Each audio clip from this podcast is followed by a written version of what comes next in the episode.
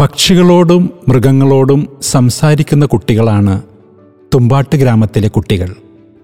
അവരുടെ കഥയാണ് smart കിഡ്സിൽ Aldrin Joseph പറയുന്നത്. അനുസരണം. പട്ടണത്തിന് വെളിയിലാണ് തുമ്പാട്ട് ഗ്രാമം. പട്ടണത്തിലേതുപോലെ തിരക്കില്ല. ശബ്ദകോലാഹലങ്ങളില്ല. ശാന്തം ദൈവികം. കണ്ണടച്ചാൽ കേൾക്കാം കിളികളുടെ കളകളാരവവും അരുവി ഒഴുകുന്ന സംഗീതവും. നയനാനന്ദം നൽകുന്ന പച്ചപ്പാണെങ്ങും. പൂത്ത പാടങ്ങളുടെ കതിരുകളെ തഴുകി വീശുന്ന മന്ദമാരുതനും പുതുമഴയിൽ ശ്വസിക്കാം കുന്തിരിക്കം പുകച്ചത് കണക്കുള്ള ഗ്രാമത്തിന്റെ സുഗന്ധം. കളിമണ്ണ് കൊണ്ട് ഇന്ദ്രജാലം തീർക്കുന്നവരാണ് ഗ്രാമവാസികൾ. പലരുടെയും ഉപജീവന മാർഗവും ഇതുതന്നെ ഗ്രാമത്തോട് ചേർന്നൊഴുകുന്ന അരുവിയുടെ തീരത്ത് നല്ല കളിമണ്ണ് ലഭിക്കും. അത് കുഴച്ച് ശില്പങ്ങൾ കളിമൺ പാത്രങ്ങൾ കരകൗശല വസ്തുക്കൾ എന്നിവ നിർമ്മിച്ച് പട്ടണത്തിൽ കൊണ്ടുപോയി വിൽക്കുക എന്നതാണ് നിത്യവൃത്തി. തുമ്പാട്ട് ഗ്രാമത്തിലെ കുട്ടികൾക്കൊരു പ്രത്യേകതയുണ്ട്. അവർക്ക് പക്ഷികളോടും മൃഗങ്ങളോടും സംസാരിക്കാനുള്ള കഴിവുണ്ട്. അവർ തുമ്പികളോടും കിളികളോടും മാനിനോടും മയിലിനോടും കഥ പറഞ്ഞും പാട്ടുപാടിയും നൃത്തം ചെയ്തും നടക്കും. ബാല്യം കഴിയുമ്പോൾ എങ്ങനെയാണെന്നറിയില്ല. ഈ കഴിവ് അവർക്ക് നഷ്ടപ്പെടും.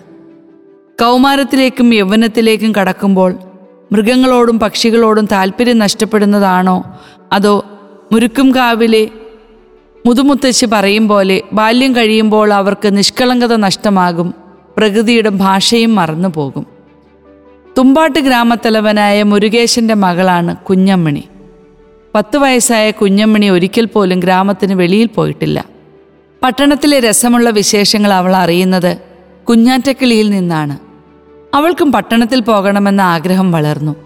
അവൾ അച്ഛനോട് തന്റെ ആഗ്രഹം പറഞ്ഞു. എന്നാൽ അച്ഛൻ പറഞ്ഞത് ഇങ്ങനെയാണ്. സമയമായിട്ടില്ല മോളെ. സമയമാകുമ്പോൾ എല്ലാം നടക്കും.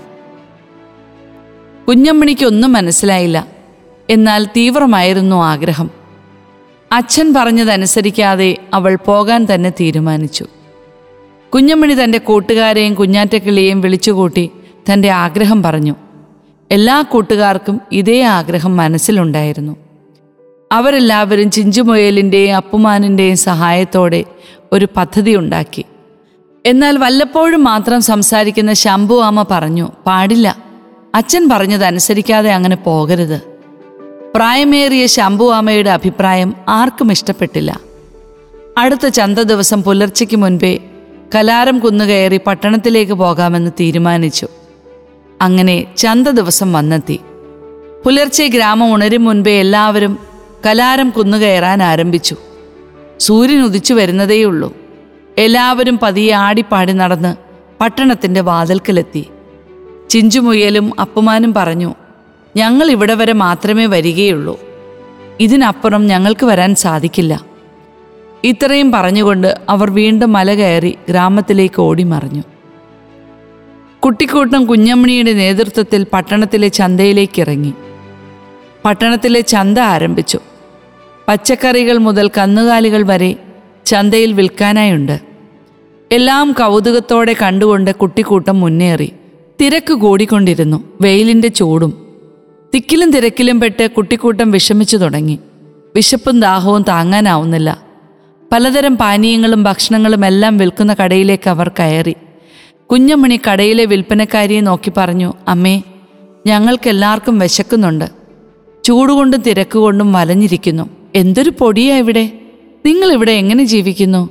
വിൽപ്പനക്കാരി ചിരിക്കാൻ തുടങ്ങി. ഭക്ഷണം തരൂ അമ്മേ കുഞ്ഞമ്മണി ചിണുങ്ങിക്കൊണ്ട് പറഞ്ഞു. ഗ്രാമത്തിൽ ആടിപ്പാടി വിശന്നു തളരുമ്പോൾ അവർക്ക് ഏത് വീട്ടിലും കയറി ഭക്ഷണം ചോദിക്കാം. ഗ്രാമത്തിലെ എല്ലാ വീട്ടിൽ നിന്നും കുട്ടികൾക്ക് വയറു നിറയെ ഭക്ഷണം ലഭിക്കുമായിരുന്നു. ആ രീതികളാണ് കുഞ്ഞമ്മണിക്ക് പരിചയം.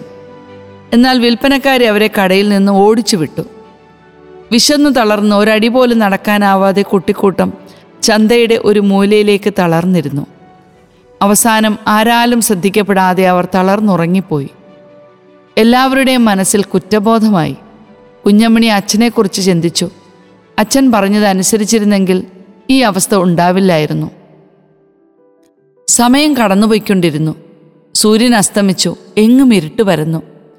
പേടി കൊണ്ട് കുട്ടികൾ കരയാൻ തുടങ്ങി. ചന്തയിൽ കടകളും കച്ചവടങ്ങളും അടച്ചു. എല്ലാവരും പോയി. ആരും അവരെ കണ്ടതായി പരിഗണിച്ചില്ല. വിശപ്പിനേക്കാൾ പട്ടണത്തിലുള്ളവരുടെ അവഗണനയാണ് കുട്ടികളുടെ മനസ്സിനെ മുറിപ്പെടുത്തിയത്. ഗ്രാമത്തിൽ അവർക്ക് ലഭിച്ചിരുന്ന പരിഗണനയും സ്നേഹവും വാത്സല്യവും ഓർത്തപ്പോൾ അവർ കൂടുതൽ വിഷമിച്ചു. പെട്ടെന്ന് കാളവണ്ടികളുടെ ശബ്ദം അകലിൽ നിന്ന് കേട്ട എല്ലാവരും നോക്കുമ്പോൾ അതാ കുഞ്ഞാറ്റക്കിളി പിന്നാലെ ഗ്രാമത്തിലെ പ്രമുഖരെല്ലാമുണ്ട്. മക്കളെ തേടി ഇറങ്ങിയതാണ്. അവർ കുട്ടികളെ വിളിച്ച് വണ്ടിയിൽ കയറ്റി തുമ്പാട്ട് ഗ്രാമത്തിലേക്ക് പോയി. ആരും കുട്ടികളെ വഴക്ക് പറഞ്ഞില്ല. കുട്ടികളെല്ലാം ഗ്രാമത്തിലെ വീടുകളിൽ സുരക്ഷിതരായി തിരിച്ചെത്തി. എന്നാൽ പിന്നീട് ഒരിക്കലും അവർക്കാർക്കും പക്ഷികളോടും മൃഗങ്ങളോടും സംസാരിക്കാൻ സാധിച്ചില്ല.